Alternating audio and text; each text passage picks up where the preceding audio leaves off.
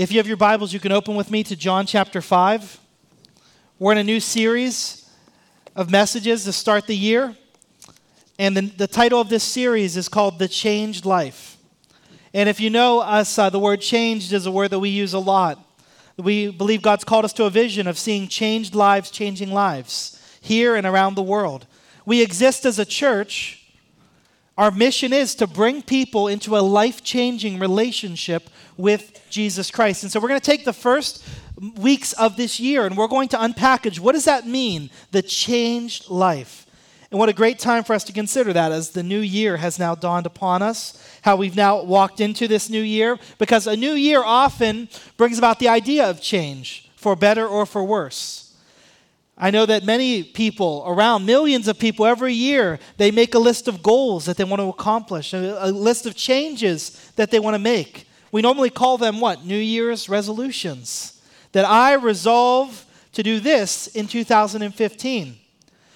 The good news is many people set those goals. The bad news is that by the fourth of January today, many people have already given up on those goals. How many of you don't? Please don't lift your hands. I won't ask you to. Some of you haven't started yet. You say, you know what? Uh, be careful, okay? Because one week's going to turn into fifty-two weeks, and before you know it, it's going to be two thousand sixteen, and you haven't started your two thousand fifteen resolutions and goals yet. Every new year, it comes with this opportunity for us to consider new things, change, different. What will this new year hold? A new goals, new priorities, new way of living, a new life, a new you. We set out on those so often, and, and yet they seem to be so difficult to actually see take root and bring about change in our lives. It can become very frustrating. We joke about those New Year's resolutions, but the truth is, that many people give up on them within a very short period of time and never see the changes that they set out to make happen in their lives. How many of you have been frustrated and disheartened when this has happened to you? How many of you have felt that, man, nothing has changed? How many of you set out in two thousand fourteen as the year began, as those closing minutes of two thousand thirteen were coming to an end, and you said, two thousand fourteen is going to be different. My life is going to be changed. This is the way things are going to happen. And now you reach the end of two thousand fourteen and into two thousand fifteen, and you feel like nothing has changed. Am I talking to anyone today? I feel like there's a lot of things that are still remaining the same. A lot of things are still frustrating you. They're still discouraging you. That's what this series of messages is going to be all about. Talking about change, talking about how things can move in a different direction. Because it can be frustrating as a person to go through life and feeling like you're caught in a cycle where nothing is ever changing. But you know what's even more frustrating than that? Than bearing the name Christian or follower of Jesus and reading God's word. And here's what it says. That anyone who, who's in Christ, anyone who believes in Jesus, that the same power that rose Jesus Christ from the dead, from the grave, is at work in us. And we live our lives and nothing ever changes. We're still living the same old, same old. We're still stuck in the same ruts and we're wondering what in the world is going on. Maybe two thousand fourteen was a year where you thought a lot was going to change and nothing has changed. And here you are discouraged and disheartened, wondering what will happen. What can I do? What is next? It's time for a change. You see, we read in God's word, when Jesus shows up into situations, that everything changes. When Jesus is added into the equation, everything is different. When people have an encounter with him, they are left changed and transformed.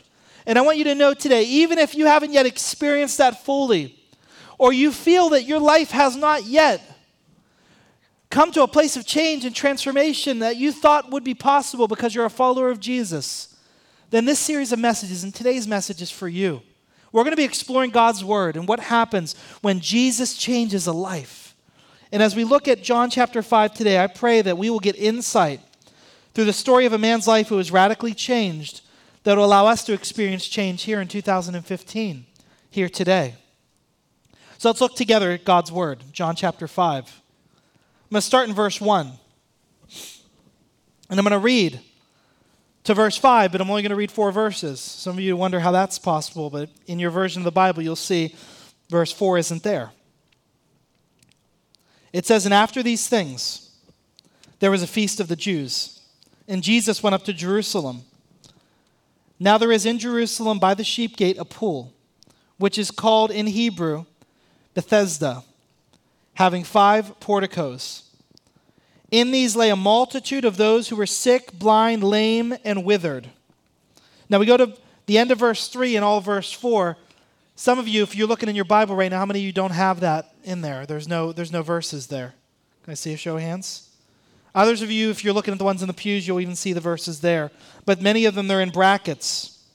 Because this was something that whenever they went and they studied, after the King James Version was written in the sixteen hundreds, they came to look at older transcripts. They found more writings that were uh, over hundreds and almost thousands of years old. And in those writings, they saw that these, that these verses, this section of words, were actually not in the original manuscripts that were written in the Word. They were added at some later time. And so they'll be put in parentheses in many of our translations. But it gives you some insight into maybe why all the people were there.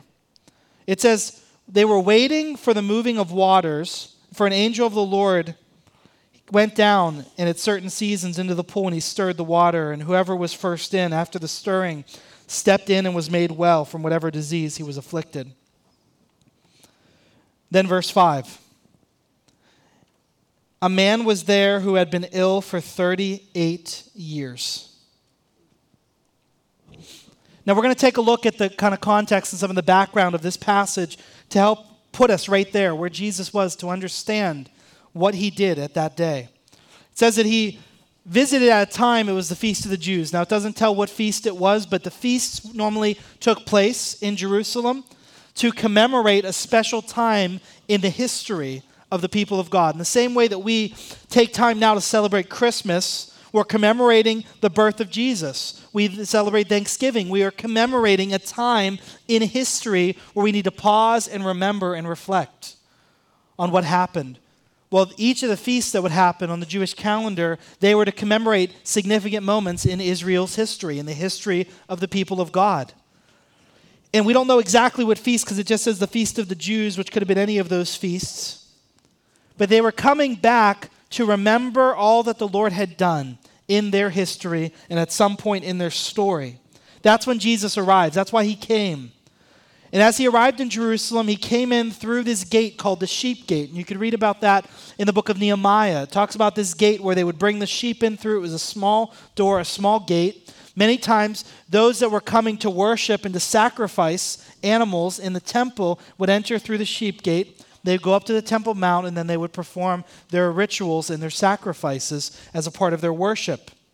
Now, right near there, it says there's a pool that's called Bethesda in this area that is literally translated to mean the house of mercy. So it's it, it gives you this insight, or this house of outpouring. So in this place of mercy, this house of mercy, many who were sick, many who were lame, many who were blind, many who were withered, who were desperate and helpless and hopeless, had all gathered together. And they gathered by this pool. Because there was this legend that this pool had these healing properties to it, that every so often the waters would become troubled or disturbed, same way that you'd look out over a beautiful lake in an early morning and you just see nothing. It's, it's clear as glass. And then something starts to move. Maybe a fish jumps up. Whatever it is starts to ripple, become disturbed. The same thing would happen in this pool. Normally it would maybe be very clear, very calm, and then the waters would start moving. Many believe it's because of an underground spring or something that fed, or perhaps because there really were two pools, one that fed the other, that because of the movement of water it started to move it. But people thought that they could then jump into that pool, get into it, and whatever sickness they had, it would be gone. Now, you can go to Jerusalem today, and because of uh, those that have been continuing to uh, discover things through uh, archaeology and, and, and excavation of sites, if you go near the Church of Saint Anne in that very section of Jerusalem, you see the ruins of this very place. And you'll see that there are, you can't make it out very well here, but there are two pools that were in this very location. Now, there has been some work that's been done to reconstruct what this would look like, and this is what it would have looked like. You can see uh, where the red roofs are, those are the porticos. Those are like porches that overhang. They provide shelter. They provide covering and shade for anyone that would be gathered under. And then the pools are in the middle. So you have these two pools, and you have all those porches. And they say there are five of them because you see the one long one going up and the other long one behind it, and then the th- the two on the ends and the one in the middle would be five. Five of these porticos or these covered porches. And all those that were lame, all those that were sick, all those that were helpless and desperate, they would gather there every day waiting for the waters to be stirred so that they could try to get in there and try to find their healing, try to find hope, try to find change, try to find something different than what they had been experiencing in this life.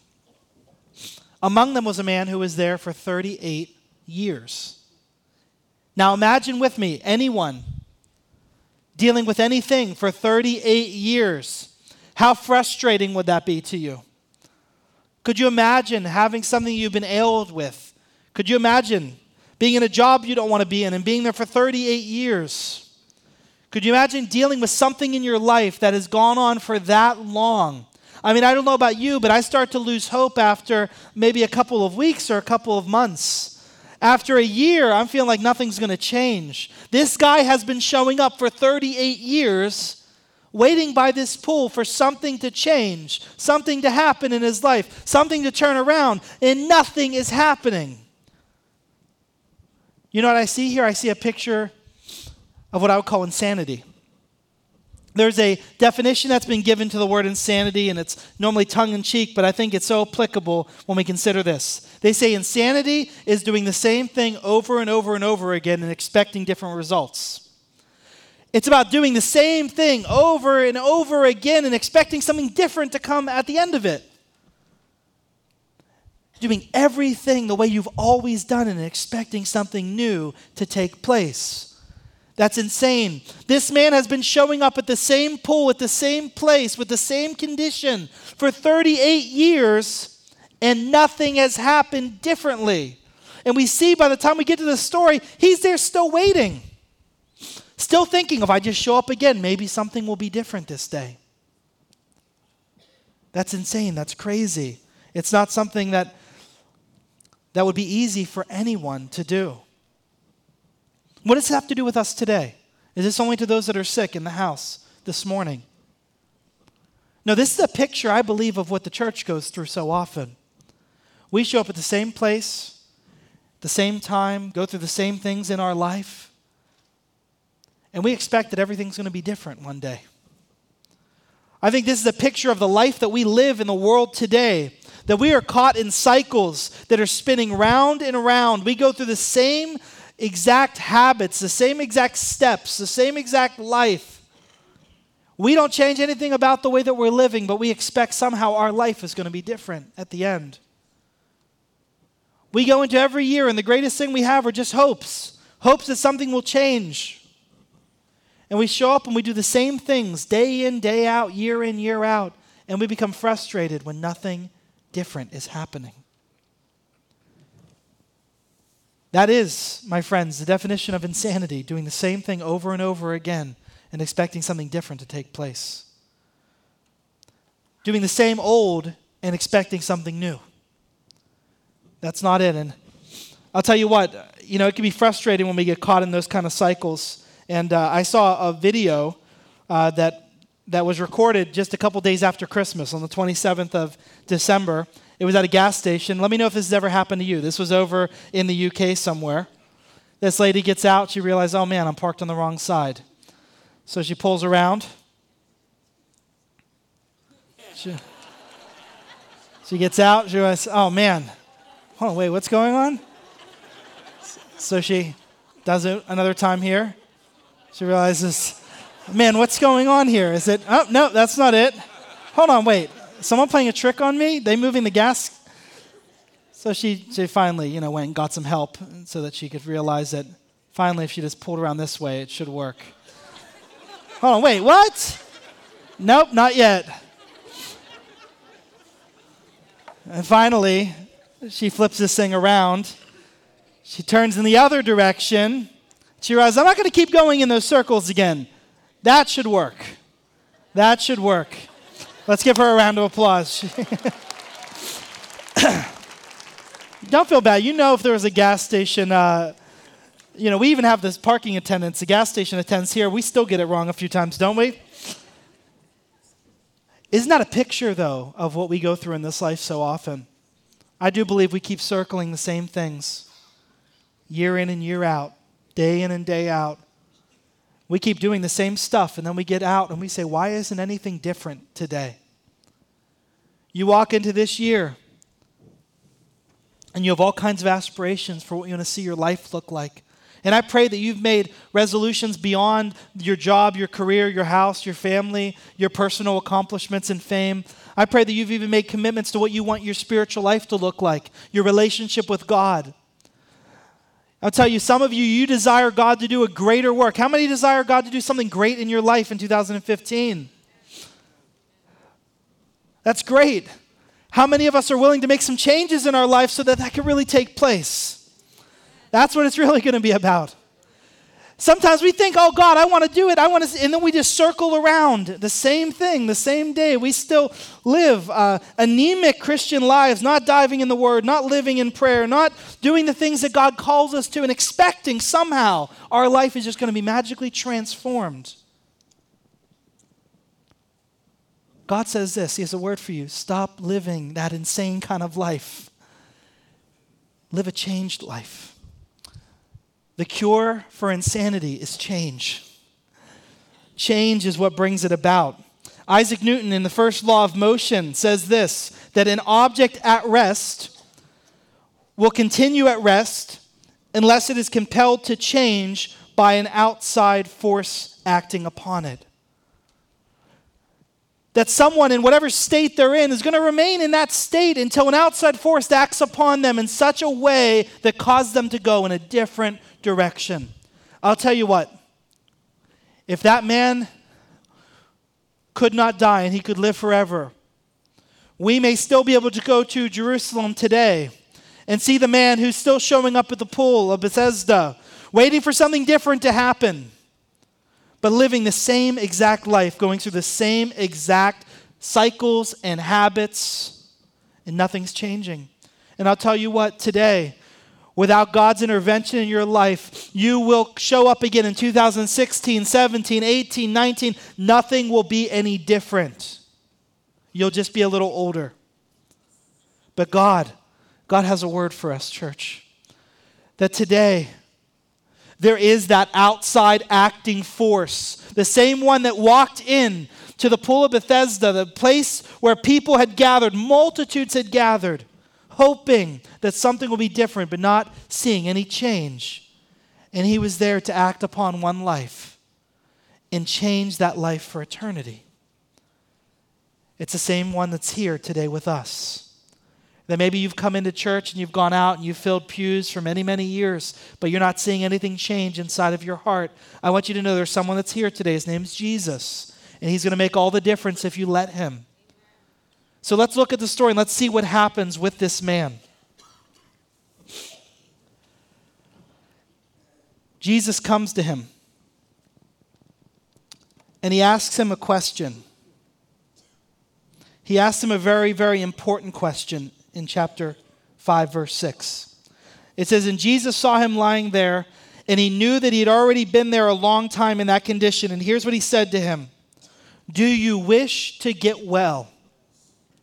Do you wish to get well? What a question to ask a man who has been in that condition for thirty-eight years. Do you really want to get better? And you know what I know? Jesus knew. He saw and understood more than you and I can see and understand, and more than the people around him. He knew how long he had been there. He discerned much more. He has insight, we see in John's gospel, into things that people are not even telling him. And so I don't think he's asking a question just to ask a question. I think there's a deeper meaning behind what he's really asking him today. He's saying this, do you really want a changed life? Are you ready for a changed life? Do you really want to get better? Because there's every person that's there. There are multitudes there. The scripture passage does not say that Jesus came and healed every person at the pool that day. It says he goes to this one person, a man who did not even seek him out, a man who did not even know him, a man who did not even have faith. to know that Jesus could do anything about his situation. And he says this to him, do you want to get well? See, for some of us, we think, of course he would. Of course he would. Of course I would. If Jesus came to you and said, do you want to experience a changed life? What we don't realize is that, you know why change is so difficult? Because many people say that people are afraid of change. I don't think that that's true. Because I'll tell you what, tomorrow if someone showed up at your doorstep and gave you a million dollars, would that change your life? Would you be afraid of that? No, I think that a lot of times we can be excited about change. You know what people really fear? They fear loss. And every change has built into it some kind of felt loss. And what this man is being asked is, do you really want your life to change that much? Because you have come for thirty-eight years. And I'm sure that he has grown very comfortable doing what he's always been doing, living how he's always been living. Tell you what, there are people that are living a life that, that is full of pain, full of difficulty, and full of whatever it might be. But guess what? It's the only life that they know. And for them, it becomes the new normal. And for them, they become very comfortable living that way. For him, you know what? He knew every single day when he woke up, he knew what was going to happen. He knew where he would go. He knew how he would be provided for. He lived off of the generosity of others, going into the temple, maybe giving him some food, giving him something to eat. He was somehow sustaining his life living this way. Some would say, what kind of life is that? But I'll tell you what, for him, it was the only life he knew. And the question was, do you want to get well? Do you actually want your life to change? Or have you grown so comfortable going through these motions? That's all you really know. Because you have to think about what's at stake there. From that day forward, this man would have to get up. If he were to change, if something were to change in his life, he would have to figure out, how am I going to provide for myself? What am I going to do every single day? What will my life look like? What will my new priorities be? How will I spend my time? How will I focus my energies? Sometimes we think about all the positives, but there are things that change inside of someone's life and they're seen as a loss. And I'll tell you what, some of us, we're not really changing or willing to change. We become very comfortable with ingrained habits of sin, of choices that we're making, of living in a certain way. And you know, we can complain about it all we want, but the question isn't, how bad is it really for you? It's, do you really want to change? Do you really want to get better? Do you really want to see something different take place in your life? And for many, they can't even get past that first question, because in your mind you say yes, but in your life you're saying no, because you're very comfortable living the way that you've always been living. Here's what the Bible says. In Second Corinthians chapter two, verse five, uh, Second Corinthians five, seventeen. If anyone is in Christ, he is a new creature. The old things have passed away, and behold, new things have come. This is the promise of God's word and what happens when Jesus, the greatest agent of change in the world ever, the one who came to transform us, comes into our life. That the old things have passed away. Behold, the new things have come. But you know what the problem is? Is so often we become a lot more comfortable with the old things that are supposed to be passing away than the new things Jesus wants to bring into our life. That means that the old life needs to be lost. It needs to go away. That's the change Jesus is coming to bring. If the caterpillar wants to be a caterpillar that wants to be a caterpillar, you know what? He's, he, he's never going to bring go through the transformation to become what he was created to become. That transformation meant the loss of some abilities. But guess what? What's gained on the other side is so much greater. Same is true in our lives. That what we exchange is we exchange an old life, a life full of sin, of wrong choices, of only living for ourselves, and we exchange it for a life with Christ, a life where we could walk by the power of the Holy Spirit. We could live this life with Christ and experience all the benefits and promises of God's word. But we get something in us. We just allow the old things, the old way, the old life to cling to us and for us to cling to it. I think about it much like the children of God who wandered in the wilderness.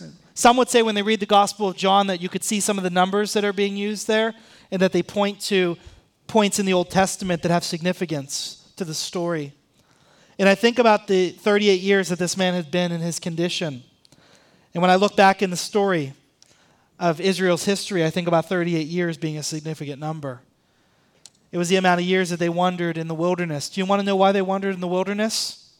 Because God did a great job of rescuing them from Egypt and getting them out of Egypt. But those people, they couldn't get Egypt out of them. They couldn't get the new identity of who God really wanted them to be. They were so content. In fact, within a short time, they're telling, they're telling Moses, take us back to Egypt. We want to be slaves. We want to eat there. We're fine. Guess what? We say the same things with our lives very often. We say we want to experience all the benefits of God's word.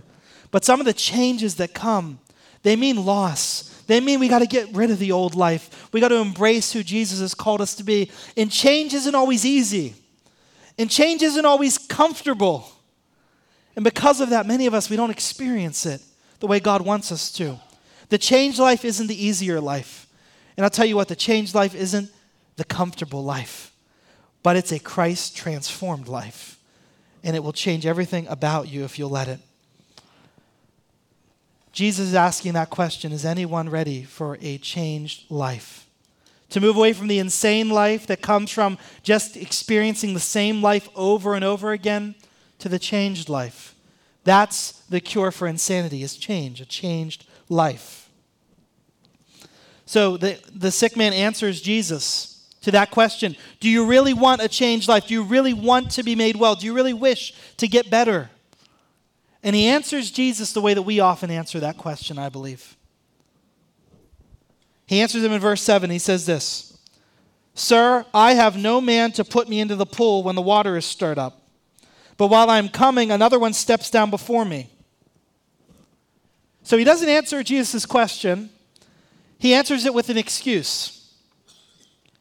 He says to him, oh, you know, if I only had someone to come and I, you know, the reason I'm in this state, the, you know, the reason my life hasn't been changed, the reason why I'm not better is because no one will help me get into the pool. thirty-eight years have gone by. No one has helped you get into the pool. No one's helped you. Would you think that after thirty-eight years, you could have devised some way where you would have known every day at maybe five o'clock, like maybe you could have anticipated and be waiting in the pool before it starts moving. Like you could have thought of something in thirty-eight years, but you're sitting there with the same old excuse. Well, no one's going to come. No one's come and lifted me up and picked me up and brought me over, and I can't get in in time. So this is just, this is just how life is. That isn't the question Jesus asked. He didn't say, why aren't you better? He said, do you want to be made well? He didn't say, why is your life no different? He said, do you want a changed life? And I think so often we can't get beyond our excuses that we make. I'll tell you what, the same life that you're living today will never become a changed life. That same life will never end until the excuses end. For as long as you're willing to make excuses and excuse and justify the way that you're living, will be as long as you're going to keep living that way. Until you're willing to say, you know what, enough is enough. I'm done with the excuses. I'm ready to do whatever it takes. But as long as you keep justifying it, you're never going to experience all that God has for you. That man could have given all the excuses and reasons in the world. He'd still be sitting there today.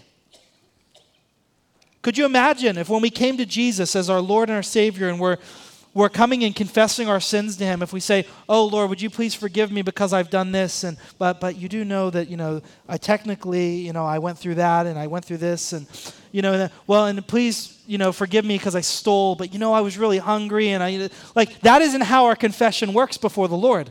That's us doing a lot of excuse making, a lot of justifying of our own actions. That's not true repentance. That's not true confession.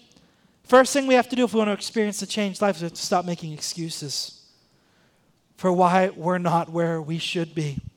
We need to say, Lord, this is where I am. Come and find me where I am. No more excuses. I'm not going to cover it up anymore. I'm not going to try to make, make light of it anymore. So Jesus, he cuts right through this guy's explanation and all that he's saying. And he says to him clearly, get up, pick up your pallet and walk. Ask Pastor Brian to come at this time. He says, get up, pick up your pallet, and walk. Jesus gives him a clear instruction. He says, do you want to be made well? Do you wish to have a changed life? Is that your desire? Oh, well, but you know, get up. Pick up your pallet and walk. And that very word, this man could have said, I told you I can't walk. I told you I'm waiting for the pool. I told, the, the excuses could have continued. He could have refused. He could have done anything else, but you know what he does? He acts in obedience, immediate obedience to the word of Jesus. Here's what it says. Immediately the man became well, and he picked up his pallet and he began to walk. He did exactly what Jesus told him to do. First thing you have to do is you have to stop making excuses. The second thing you need to do is you need to begin to walk in immediate obedience to Jesus. You see, making excuses is what's delaying so much of what you want to experience in your life today. I'm going to ask you the question, what does your prayer life look like? Is it getting better? Oh, no, but I'm busy and I got this. And I stop making excuses. Obey God's word. How, how's your time in the Word each day? How are you spending time with Jesus? What? Oh, you know, but I, I just, I, I really have, a, you know, stop making excuses. Begin to act in immediate obedience to Jesus. I'll tell you what, you know what this man knew that, that, that we don't even get to get into today is that it was illegal for anyone to do anything on the Sabbath. And this man got up. It was on the Sabbath and he began to walk around, breaking the religious laws of that time. And he's stopped by people, and they're saying to him, stop what you're doing. What are you doing? He said, there's a man who healed me. He told me to get up, pick up my pallet, and walk. So I'm getting up, picking up my pallet, and I'm walking. I don't care. I leave the consequences up to him. Some of us, we got to stop making excuses. We got to stop waiting to be obedient, worried about what people will think of us. And say, God, if you've called me to it, then I'm going to leave everything else up to you. I'm going to leave it in your hands. I'm not going to worry about resistance or difficulties or struggles because I'll tell you what, this man experienced a changed life. And walking in immediate obedience meaning, means walking in continued obedience. Jesus comes back to him in verse fourteen. And he says, stop sinning. Stop sinning or something worse is going to happen to you. Some of you today, life is where it is right now because some of the choices and the habits that you've allowed to continue long after you professed your faith in Jesus. Things have been reintroduced into your life that you need to repent of today because they're holding you back. And here's what God wants to tell you today. You have an opportunity to get up, pick up your pallet, and walk in obedience to Jesus. And if you don't stop, something worse could even happen. So today, the question is for each one of us. Do you really want a changed life? Do you want to experience a life full of the promises of God? Because I believe, church, we haven't even scratched the surface of what it can look like to experience all that God has for us. We're not living up to our potential. And God wants us to. I want to experience that kind of life. Do you want to experience that kind of life? It starts with us doing this, stop making excuses and beginning to walk in immediate obedience to Jesus. So the first thing that we're going to do is we're just going to follow God's word. Jesus said, if anyone wants to come after me, he has to deny himself, take up his cross, and follow me. And so this morning, I'm going to ask you to do something we've done many other first services of the year. I'm going to step out of this pulpit. I'm going to ask Pastor Brian to step down off of his instrument. We're going to vacate this space. We're doing that because we're acknowledging that the Lord Jesus Christ is the only Lord, the only pastor, the only shepherd of this church. We are always under shepherds. Anyone here that leads, we're leading under his leadership. So we're saying, Lord, we're denying ourselves, Lord. We're becoming less so that you can become greater. And I ask you as we do this, that you would even at your seat, you would turn around, you'd kneel down at your seat before the Lord. And you would symbolically say this, Lord, I'm denying myself. I'm stepping off the throne of my own life. I'm giving you control, Lord God. I'm setting you above myself this year. And I'm going to walk in obedience to you. Everyone that's willing to make that commitment before the Lord today, right now as we walk off this platform, would you turn around right in your seat? Would you kneel down right where you're at? And let's begin to go before the Lord in prayer, committing this to him in two thousand fifteen.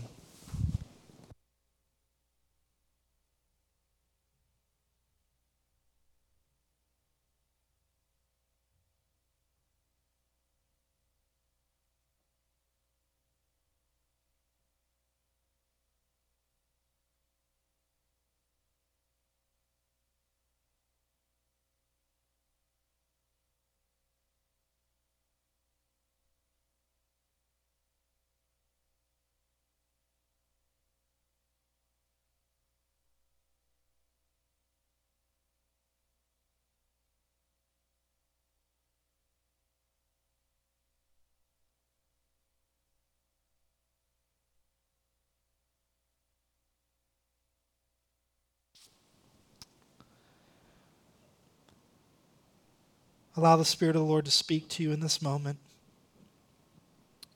Be vulnerable before the Lord. Ask Him to reveal anything in your life that He's asking to change. He's a gentleman. Give Him permission today. Give Him full access to your life. Today, if you've never called upon His name, this is the first time you're kneeling down before a holy God who loves you, who wants to have a relationship with you, but you have to acknowledge your need for Him, your wrong choices. Commit to follow Him all the days of your life. Pray a simple prayer, Lord, save me, rescue me. Give me this changed and new life that I'll follow after You. I won't walk in the ways I used to walk. I will walk after You. Lord, see every heart here today. Lord, we vacate this platform and this pulpit, Lord. We acknowledge that You are the Lord over this church. You are the pastor of this church. You are the shepherd of this flock, Lord. We pray for wisdom, insight, direction, Lord God, to follow Your leading in two thousand fifteen. That everything that's said and done would bring glory and honor to You, will result in lives being changed and transformed. We can't do it, Lord God. Only You can. So come and have Your way, Lord God. We dedicate this year to You. We dedicate our lives to You. And we make a commitment, a resolution today before You, a living and holy God, that, Lord, we will live a changed life, one that prioritizes all that You have prioritized, Lord God. Help us to honor You with everything we say, everything we do. Teach us, we pray, Lord, what it means to live that life in the days to come. In Your name, amen. Amen.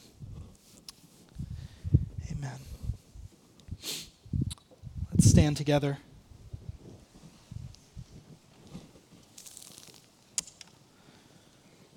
We believe God's greatest days are ahead of us, church. But before that takes place, some things have got to change. Let's not continue to walk through two thousand fifteen the way we've been walking through two thousand fourteen and expecting anything to get better. I believe God's word is spelled out clearly for us today. If today you know God needs to continue to deal with you, maybe you need to spend some time at this altar, just feel free to come. You can kneel at this altar, you can pray, you can worship God with freedom, and spend time just telling Him whatever's on your heart. We're going to have our altar workers, those that have served communion, to be on the far ends of the platform. If you want to pray with someone for anything, just come forward. They'll be here to agree with you in prayer. You can worship along as Pastor Brian leads us. If you need to go, please save your conversations for the foyer. We'll see you again next week as we continue in this journey. God bless you.